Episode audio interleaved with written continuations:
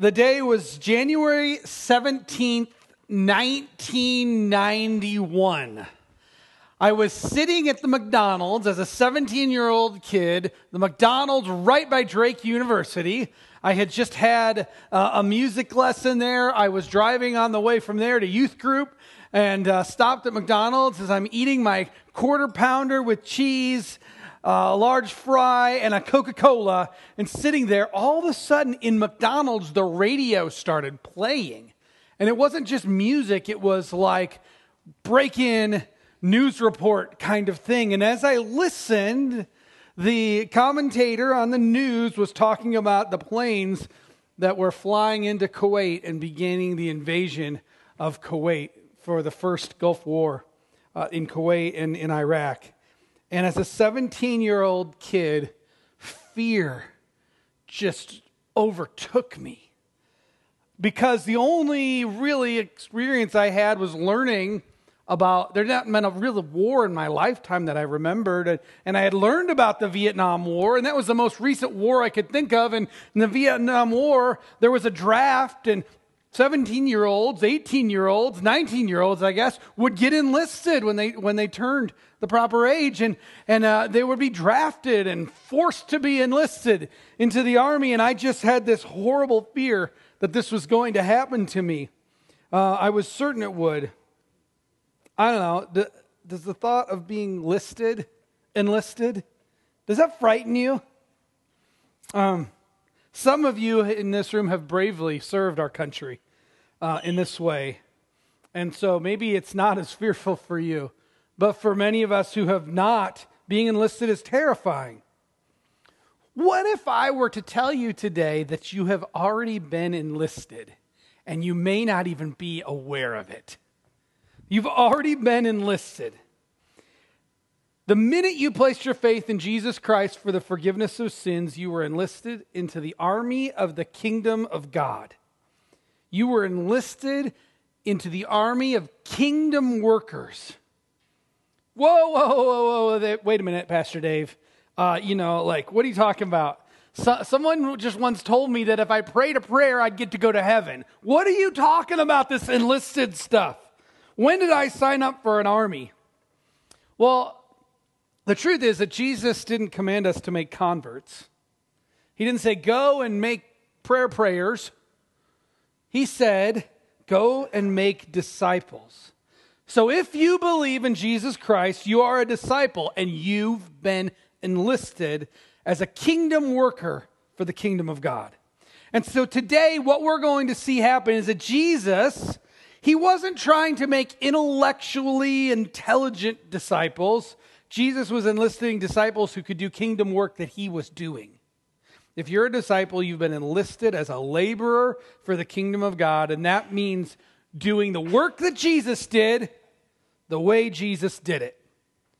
In fact, if I were to put this into a phrase for you today that you could follow along with and write down the one thing that I always tell you to, to keep track of, it's this. In the kingdom of God, enlisting means doing the work Jesus did the way Jesus did it. Doing the work Jesus did the way Jesus did it. This phrase, I think, forms a great outline for our text today as we walk through this text together. It forms a nice outline for these 10 verses in Luke. Now, I want to remind you, as I always do, it's been two weeks since we've been in Luke. Um, and so I want to remind you that we talk about Luke, the Gospel of Luke, as the theme being life on purpose. Meaning, Luke is out to show that Jesus wasn't an accident. That Jesus just didn't happen into, oops, I accidentally got crucified, so we might as well make it for the sins of everyone. No, Luke is showing us the purpose with which Jesus was sent. And so he talks about his journey from heaven to earth, and in the section we're in now, his journey around the region of Galilee. And as we see this, it also means because Jesus was on purpose, we should also live our lives on purpose. And today I want to show you that that means being enlisted in the kingdom of God and engaged with this kingdom. So just as a review, the three sermons that we preached pr- leading up to this text today, they were all gearing us for Luke 9, verse 1. Everything we've done for the past three sermons has been looking forward to this moment in 9 chapter 1. And it's all about Jesus' power and authority. So we saw about a month ago when we saw that Jesus calmed the storm, he had power and authority over the forces of nature. And then we saw him come out on, uh, get out of the boat and immediately be confronted by a demon legion. And we saw that Jesus had power and authority over the spiritual forces of evil. And then the last passage we looked at, we saw that Jesus has the power and authority over disease. He heals the woman with the issue of blood and even death as he raises this girl from the dead. And up to this point, the disciples have just been watching.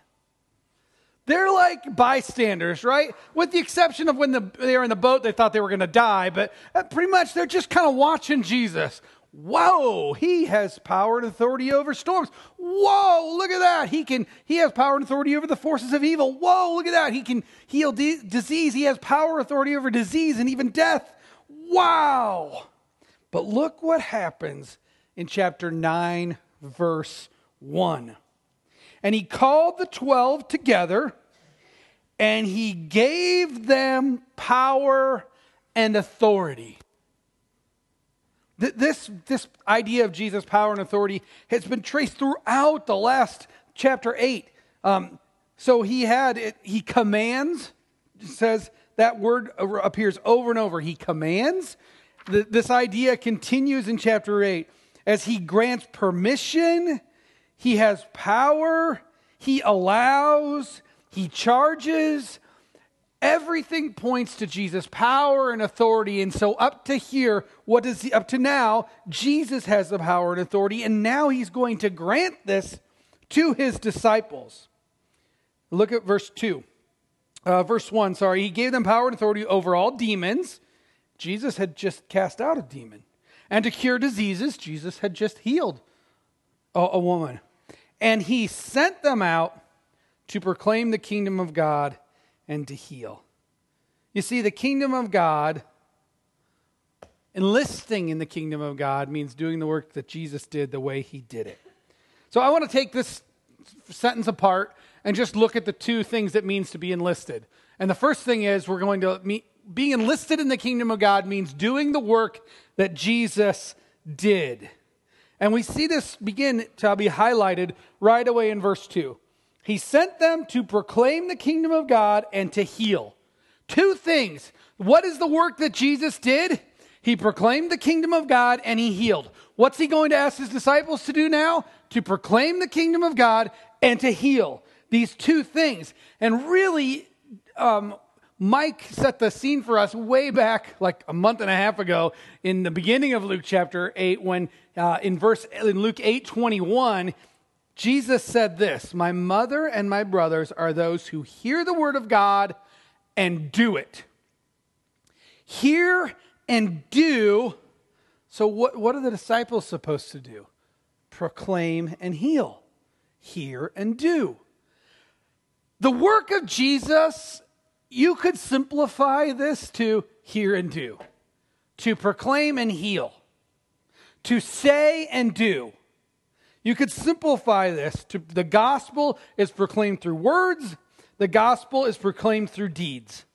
How did Jesus do these two things? Well, he proclaimed the forgiveness of God. Think about this to the sinful woman who anointed Jesus' uh, feet. We looked at this passage six or eight weeks ago. And this woman came and she bowed at his feet and with her tears wiped his feet and put expensive perfume on them, anointed him. Remember that? And what does he turn and say to her? Your sins are forgiven. He proclaims the, the truth, the forgiveness of God. And then he heals those. He hears, and hear and do. actions, words and actions. Do, you see this all tied together? What's the work of Jesus? It's to speak and to do. Look at the miracles from last week. He, he healed those in pain. He heals a woman who is bleeding. For 12 years, she'd been tormented. He raises a grieving man's daughter back to life. So he speaks the words of the gospel of forgiveness and he brings healing to people. This is the power and authority that Jesus gives to his disciples. It's really amazing the kind of power and authority that Jesus did, that he would give this to his disciples. Um, so, a, a, few years ago, when my dad was getting um, increasingly downhill with his health, uh, he and my mom thought it would be a good idea to have a power of attorney document signed for me. And so I'm their power of attorney. And, and basically, for my mom, uh, what, what this document does is it gives me the legal right to make decisions on her behalf. I can sign a legal document as if I were her. Insert evil laugh, right? like, are you crazy? Like, what, the, what are you doing? I mean, like, I, am messed up. You're giving me this power? What are you doing? And that's it. and then I understand that this is a massive responsibility. Um, she gave it to me because she trusts me. Okay. Jesus essentially gave the disciples his power of attorney. And I just think, is he crazy? Like, these, uh, uh, like everything about these disciples in the pages previous, do not say trustworthy. They do not go, wow, this is impressive. No, not at all. Uh, is he crazy? He knows these guys. And in this timeless mystery that I'll never understand, Jesus trusts his power and authority to his disciples. And then he says, Go in all the world and make disciples. So there is this sense in which you and I have been entrusted with the power and authority of Jesus. And I think Jesus is crazy. Now, what do the disciples do with this? Okay, so in verse 2, he says, uh, Go proclaim the kingdom of God and heal. If you flip forward to verse 6, what did they do? Verse 6 They departed and went through the villages, preaching the gospel, proclaiming, and healing everywhere. So Jesus said, Go proclaim and heal. They went, proclaimed and healed. And then verse 10 on their return, the apostles told him all they had done. And they came back and reported what they did, proclaimed and healed. It's a pretty simple outline for our text today as you walk through it. And what you need to know is the disciples preached and they healed. What does it mean to proclaim the kingdom of God? If they proclaimed and healed, what does it mean to proclaim the kingdom of God? Well, I think back to Luke chapter 4, verse 18. When Jesus stood up in the synagogue, he read this passage from Isaiah, and Luke is quoting it here. And he says, The Spirit of the Lord is upon me to proclaim good news to the poor, proclaim liberty to the captives, recovering of sight to the blind, and to proclaim the year of the Lord's favor. What is Jesus proclaiming? He's saying you don't have to be, I'm proclaiming that no longer do you have to be bound by the forces of evil. I'm proclaiming freedom, Jesus says. Now, if we were to su- summarize this, that what freedom from what? Well, we have to go all the way back to Genesis. And remember that God created human beings to be in intimate fellowship with him, and they declared rebellion against God. And when Adam and Eve sinned, fell to the temptation of Satan, Satan set himself up as impostor king of this world, wreaking death and disease, wreaking havoc, breaking this world. Satan is an impostor. And what Jesus came to do is restore things and set things right. And so for us, it means that we would proclaim the good news, the gospel that Jesus died for the sins of humanity, that he rose from the dead, and that through faith we can apply his, his blood to cover our sins. It means proclaiming the gospel. In a sense, I was thinking about this uh, this week. Is is proclaiming the gospel really? You could summarize the gospel in the Trinity itself. Uh, the Father purposed from eternity past to rescue us. The Son came and took our place, and the Spirit empowers us to continue the work of Jesus. I mean, it's a simple application of the gospel. So Jesus said, I came to proclaim freedom. I'm reversing the curse. Then what did he do? He did it. He reversed the curse.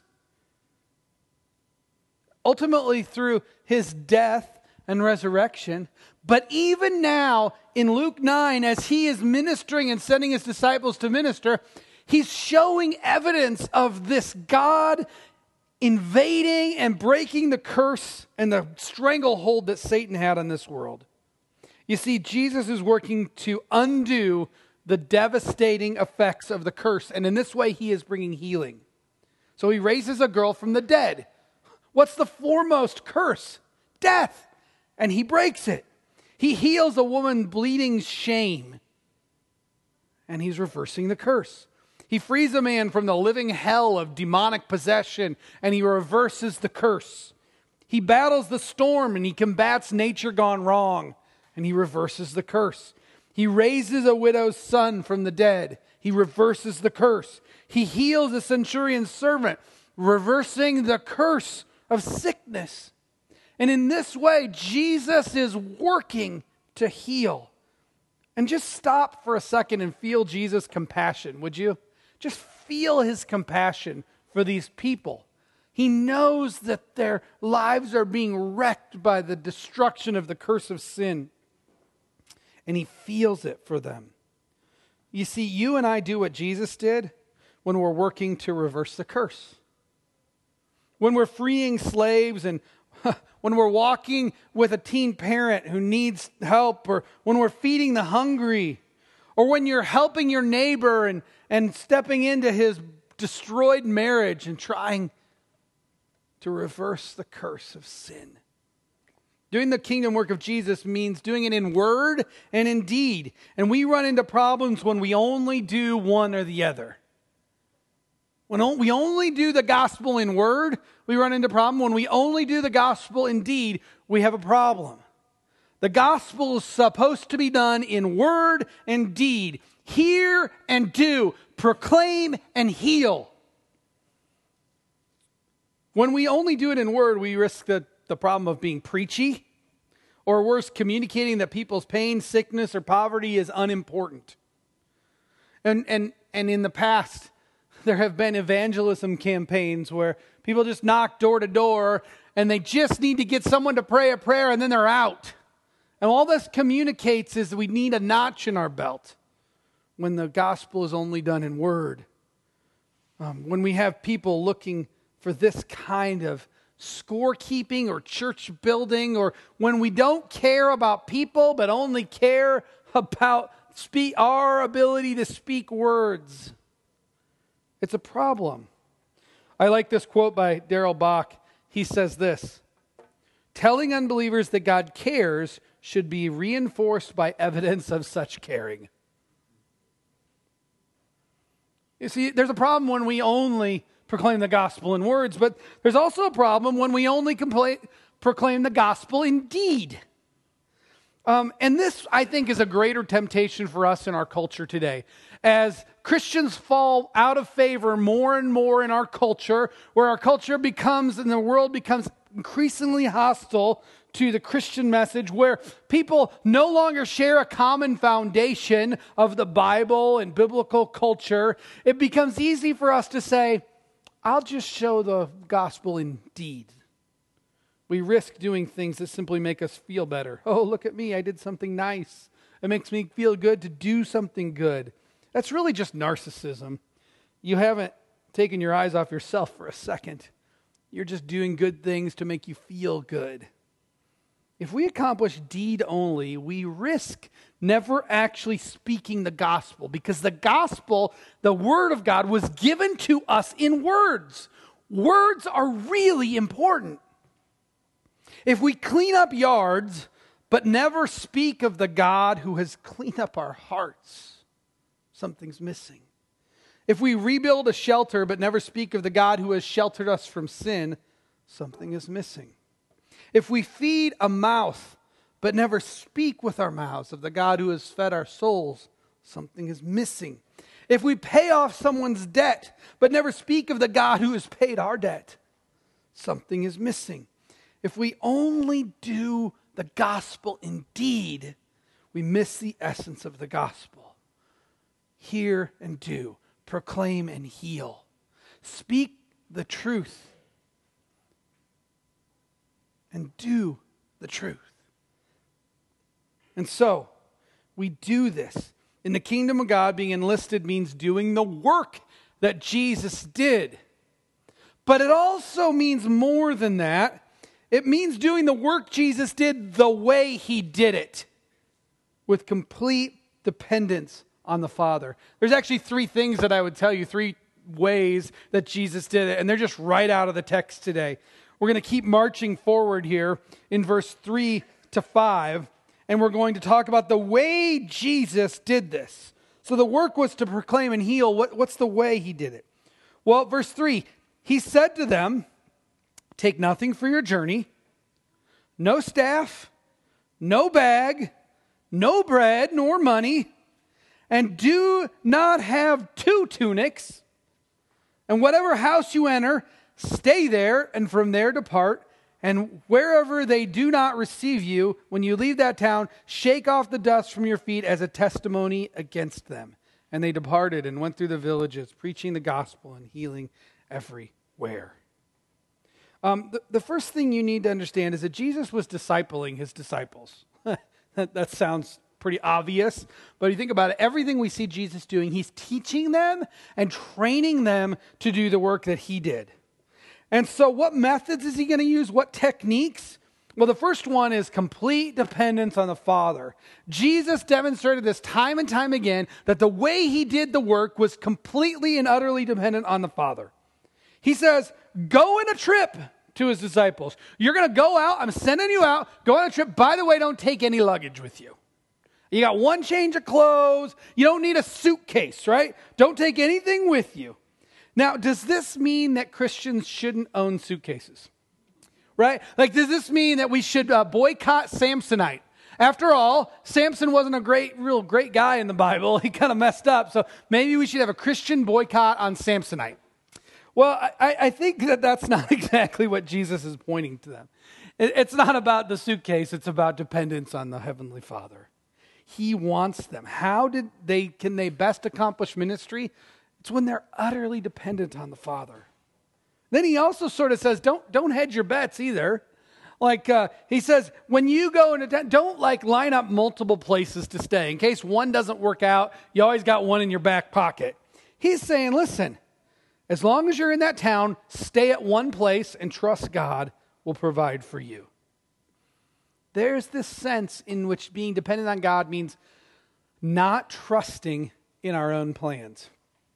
This doesn't mean that we shouldn't have plans, but we trust ultimately in God to do this. But man, isn't it easy to trust our plans?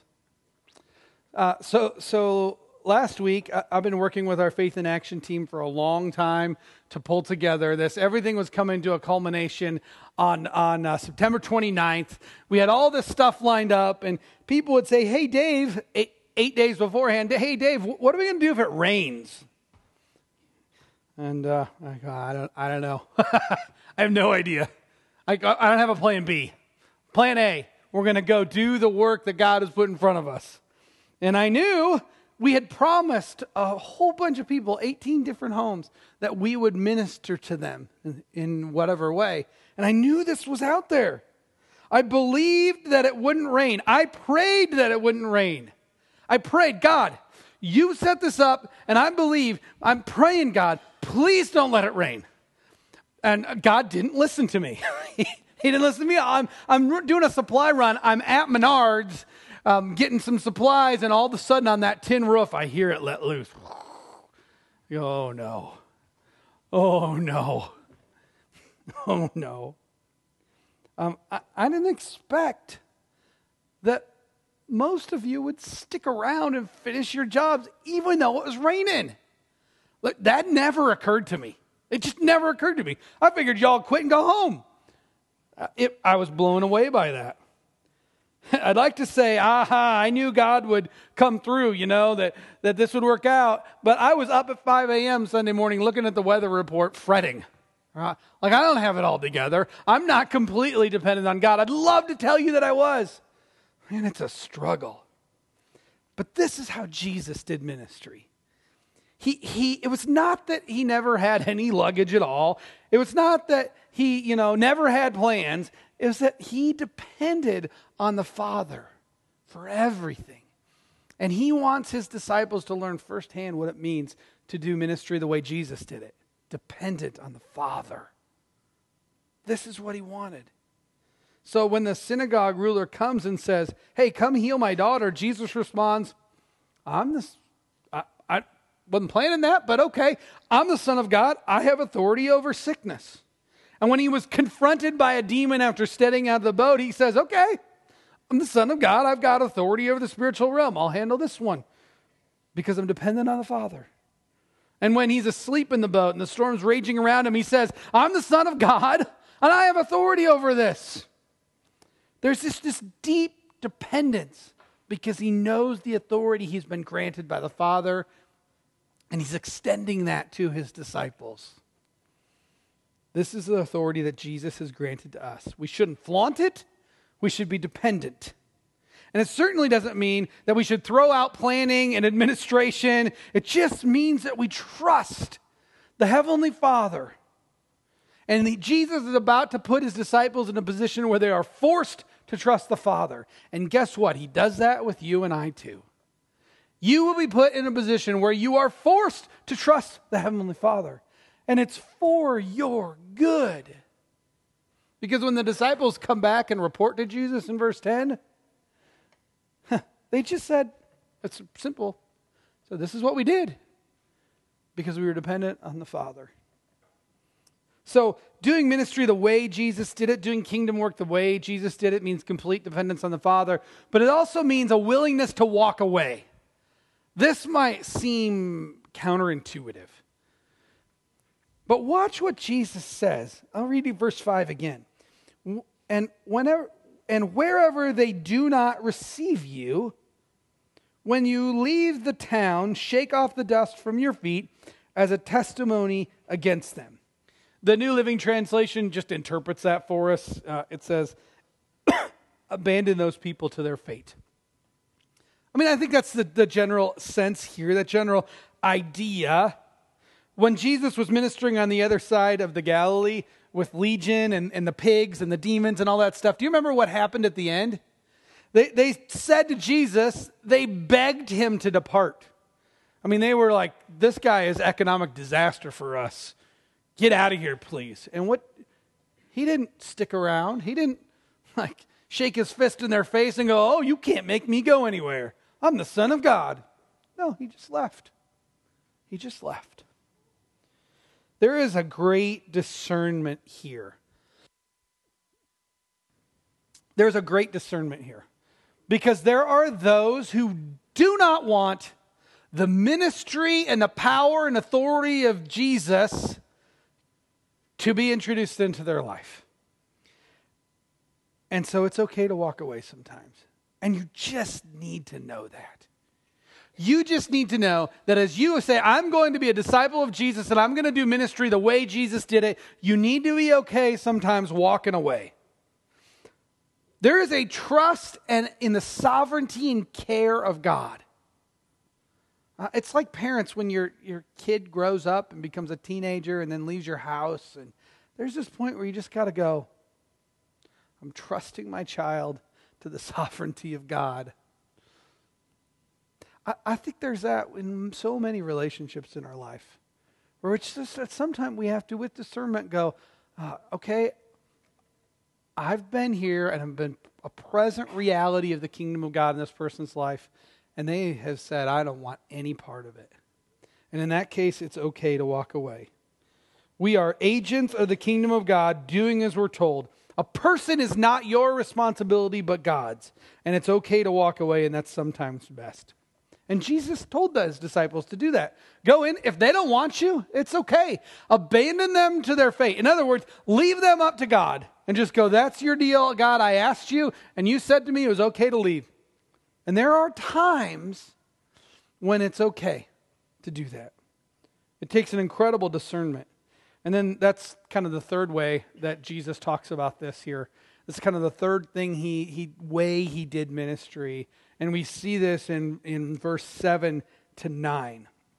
It's really this unusual text that's dropped right in the middle of our section, and, and it's a head scratcher. Let me read it. Um, now, Herod the Tetrarch heard about all that was happening, and he was perplexed because it was said by some that John, John the Baptist, he's talking about, John had been raised from the dead. Um, if you remember, Herod had killed John the Baptist by this point. Um, uh, by, verse 8 By some it said that Elijah had appeared, and by others that one of the prophets of old had risen. And Herod said, Well, John the Baptist, I beheaded him. Who is this about whom I hear such things? And he sought to see him.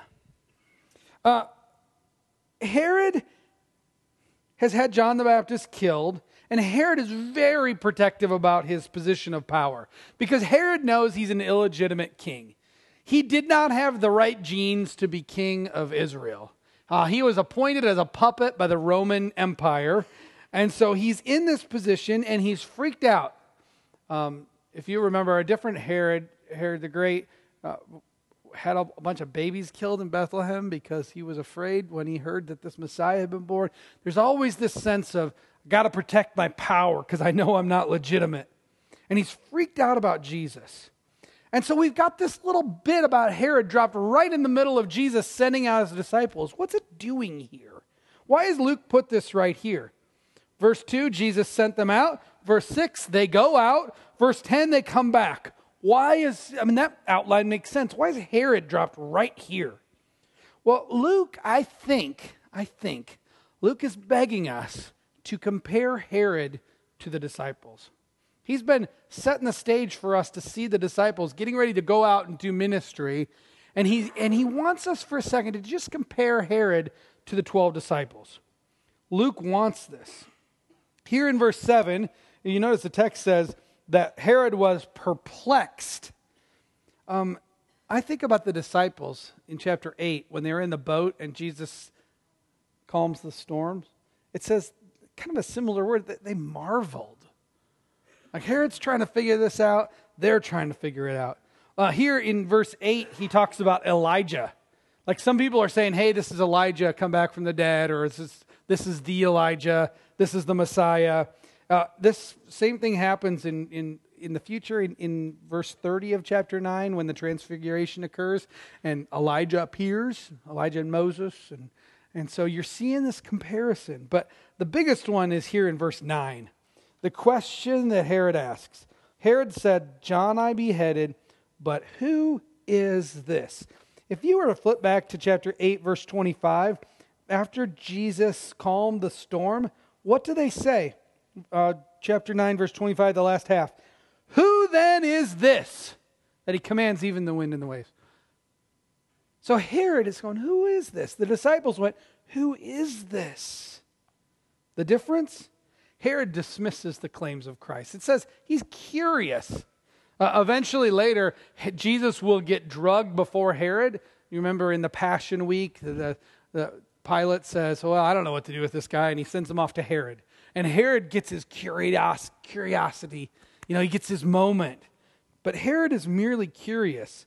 But the disciples embrace the claim of Jesus. And this is all working up to this moment of transformation where Peter confesses that Jesus is the Messiah, the Christ. Jesus doesn't disciple Herod, he disciples the 12 because he knows whose seeking is sincere. He gets it. And we need the Spirit of God here. We need the Spirit of God to help us discern who is sincere and who isn't. See, the truth is, some would say they seek Christ, but it's merely for comfort, and it's an insincere. Some would say they are seeking Christ for security or wealth, and most just are seeking Christ out of curiosity trying to drag his name through the mud. Some are just going out after Jesus to say, I'm going to learn about him, to bring him down, to bring these Christians down. We must do ministry with discernment. Because we live in a culture that is becoming increasingly hostile to the gospel. I meet with a group of guys on Tuesday mornings, and uh, this last Tuesday we were meeting talking about just what it was like to work in a corporate environment.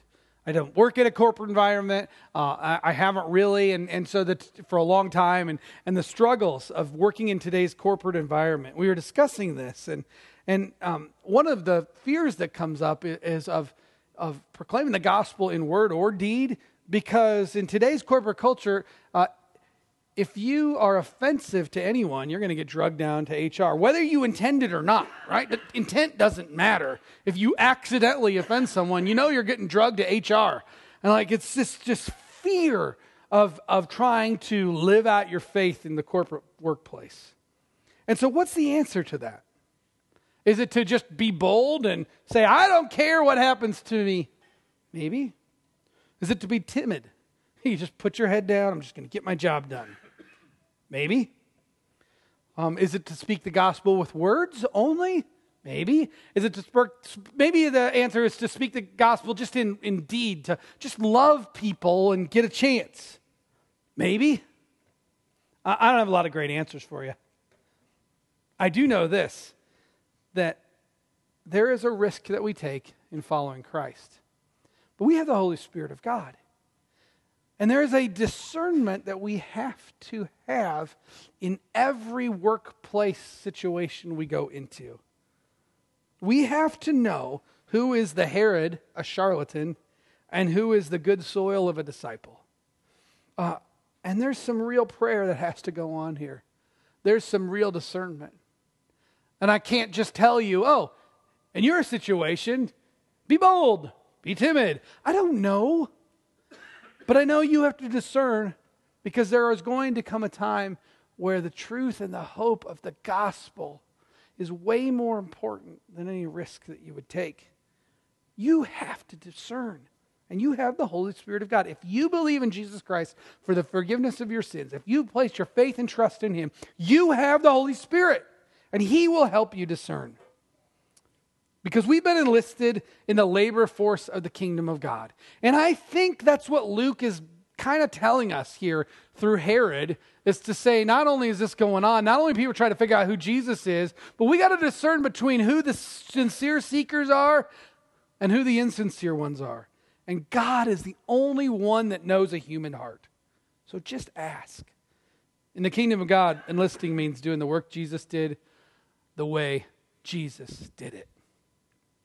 So, what happens once we've been enlisted? All right, you've been enlisted. You go, okay, Dave, I, I, I hear you. I see it in Luke 9. I'm, I'm, I'm enlisted. What now?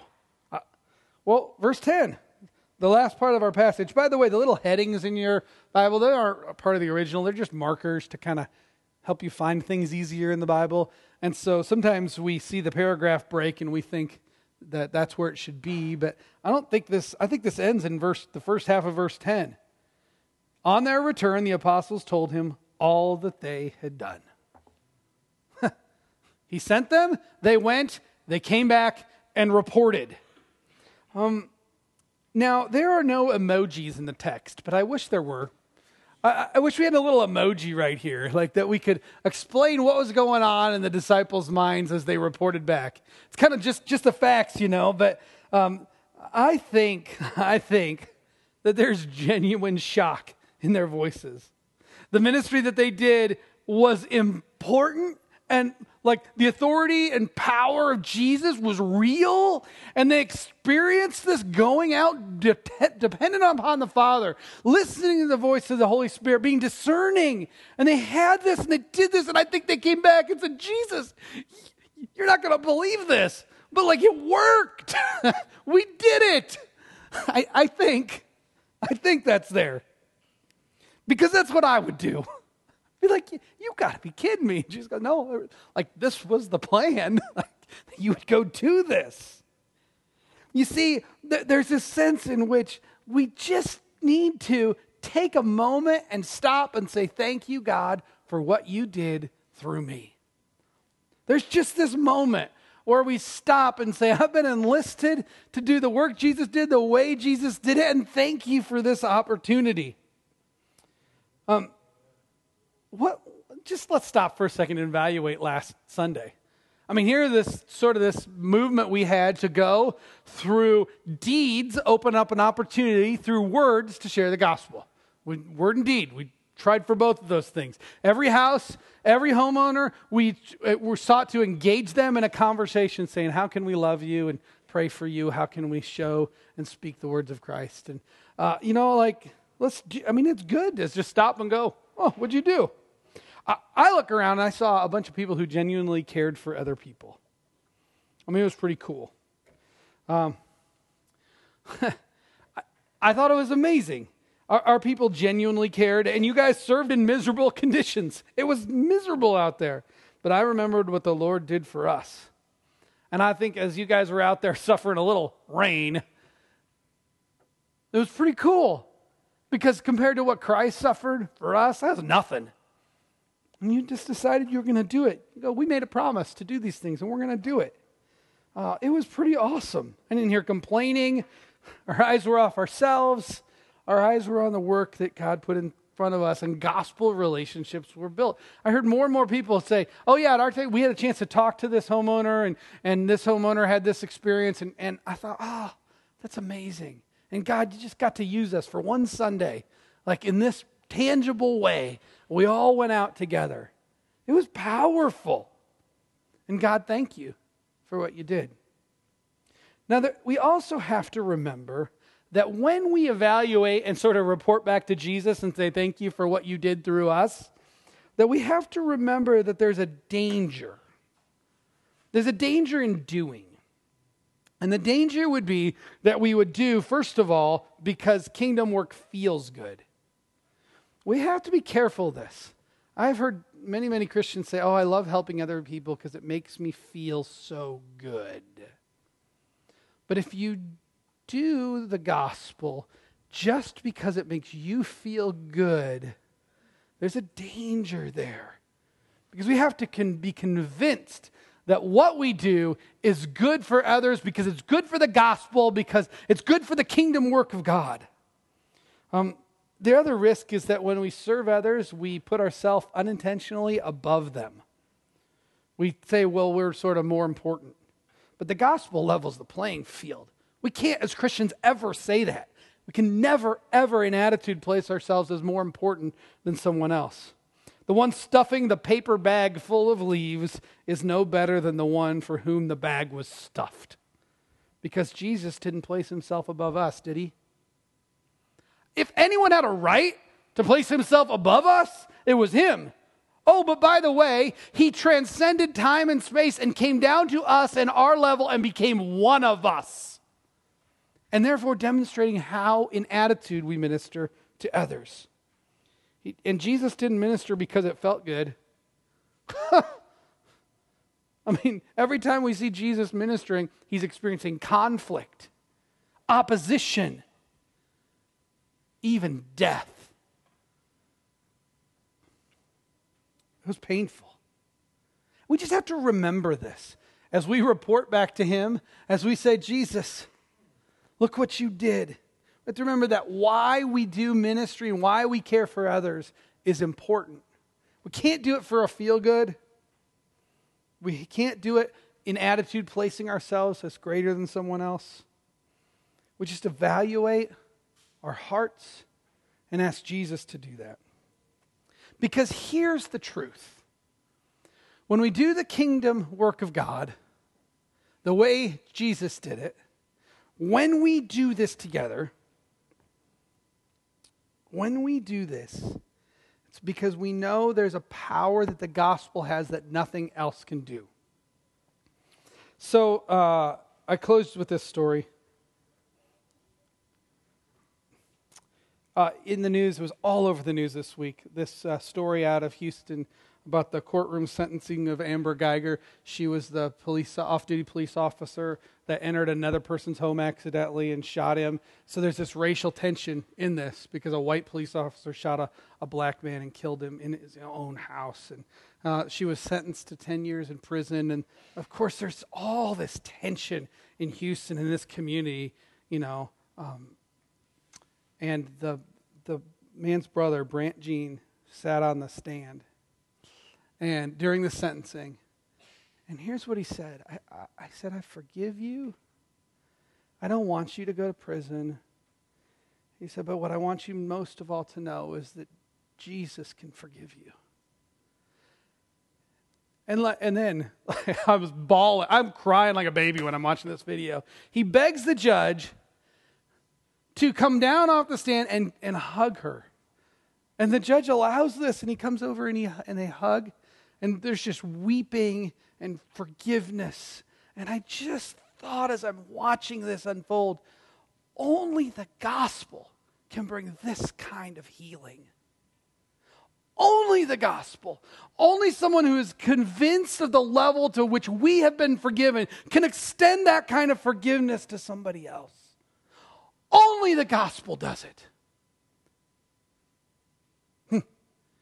You see, you've been called to do the work that Jesus did, the way he did it. Let's pray, and then we'll stand for our benediction together. God, would you, in your grace, give us discernment to do the work you did the way you did it? And let us be agents of the kingdom of God wherever we go. We ask this in Jesus' name. Amen.